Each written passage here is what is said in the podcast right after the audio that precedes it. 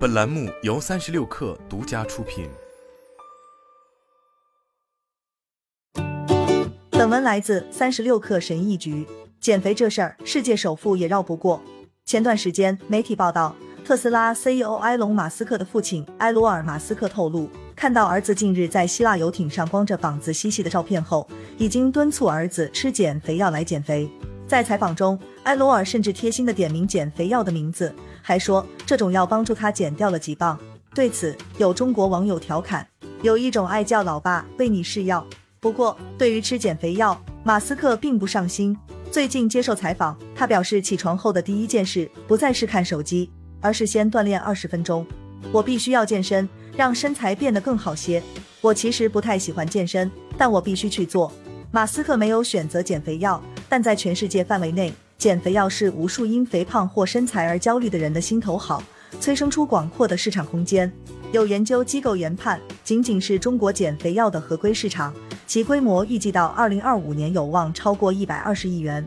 对于百亿市场的争夺，中外药企从未停歇，减肥药新网红正在搅风弄雨。绝大多数的减肥需求源于肥胖超重。据艾瑞咨询发布的《二零二二年中国新式健身房行业研究报告》显示，不断上升的在外就餐比例以及不健康的烹调习惯，导致我国居民脂肪和盐摄入量较高。二零二零年膳食脂肪功能比高达百分之三十四点六，高于营养学会推荐的百分之三十这一水平。人口肥胖超重率超过百分之五十。人一旦肥胖超重，不只是陷入身材焦虑，高血压、糖尿病等疾病的患病率也在无意之中提升。据中国居民营养与慢性病状况报告显示，我国城乡各年龄组居民肥胖超重率持续上升，高血压、糖尿病、慢性阻塞性疾病患病率和癌症患病率与二零一五年相比也有所上升。正因如此，减肥成为普遍性刚需，推动减肥药市场快速向前发展。二零零零年前后，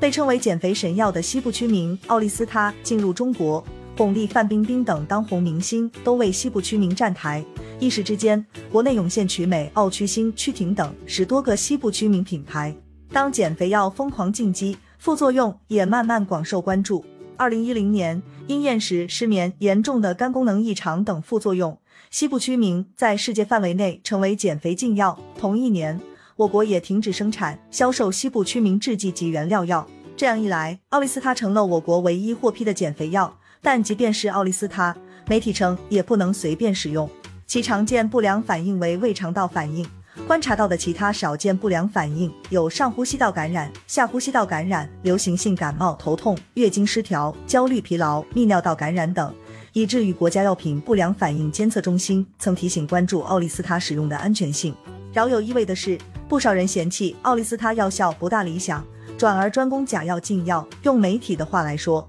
假药禁药在这十年内横扫了减肥消费市场。不说众多小作坊在脏乱的环境里生产出大量假冒减肥药，也不说各地警方不时查获涉案动辄数千万乃至上亿元的减肥药造假案，单单是郭美美毒减肥糖案便令人虎躯一震。要知道，郭美美团伙将违禁成分西部曲名加入减肥糖，不仅对人体有毒有害，还是不折不扣的钱包刺客，成本一块多一粒，卖到最后第七个层级达到一千多元一粒。而新零售商业评论观察发现，添加西部曲名、高价非法吸金是减肥药制假售假者的两大特点。问题在于，明明假药、禁药泛滥，唯一获批的奥利司，它也有诸多副作用，为什么仍有许多消费者要对减肥药孜孜以求？一位叫月亮的博主向媒体回忆自己吃减肥药的经历，他直言，减肥药没有副作用是不会让你瘦的，有副作用就是一定会让你生不如死的，每天晚上半梦半醒。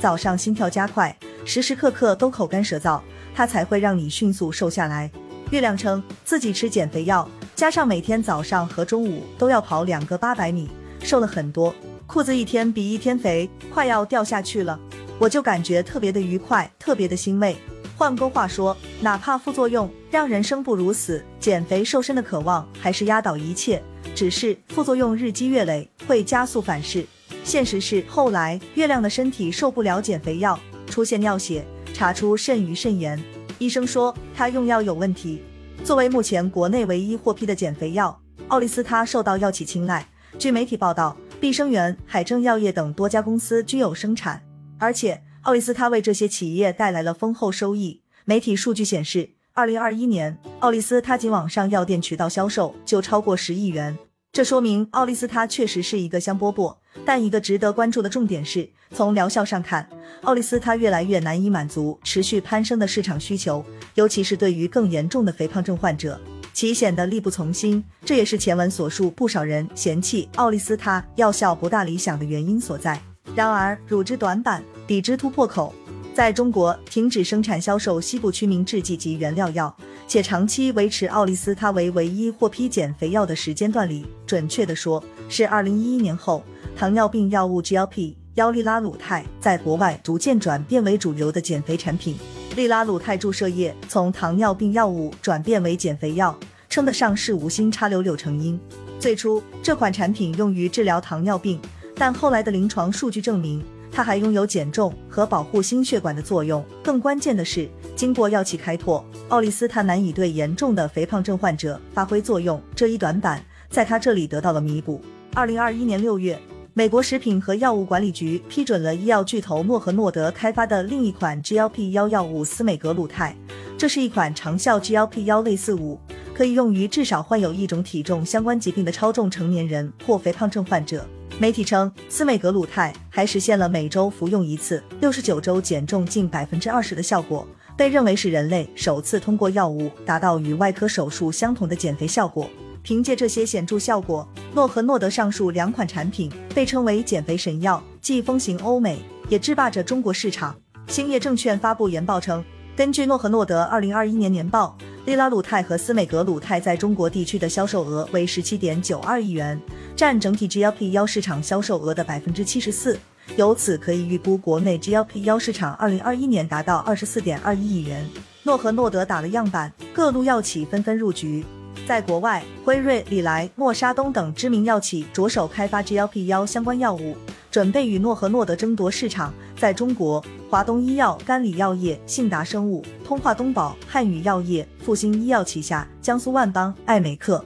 恒瑞医药等十余家药企都在发力，希望在利拉鲁肽及 GLP 幺相关赛道中尽快实现国产落地。中外药企激烈竞逐，到了打官司的地步。今年二月初，辉瑞起诉两名前雇员及其公司齐鲁瑞格，原因是认为其窃取与辉瑞正在开发的糖尿病和肥胖症治疗相关的商业机密。但紧接着，齐鲁瑞格方驳斥了辉瑞的每一项指控，还进一步提出多项反诉，争夺愈演愈烈。但除了原研厂商诺和诺德，目前全球利拉鲁肽注射液尚无仿制产品获批上市。在国内，利拉鲁肽也只获批用于治疗二型糖尿病。还没有获批肥胖减重适应症，这意味着如今企业争夺更多聚焦于研发，一旦获批，渠道和市场的争夺将迅速迎来开闸升级。究竟是谁的黄金时代？中外企业加强争夺，诺和诺德相关专利的到期也在客观上送来了助攻。据诺和诺德二零二一年年报披露，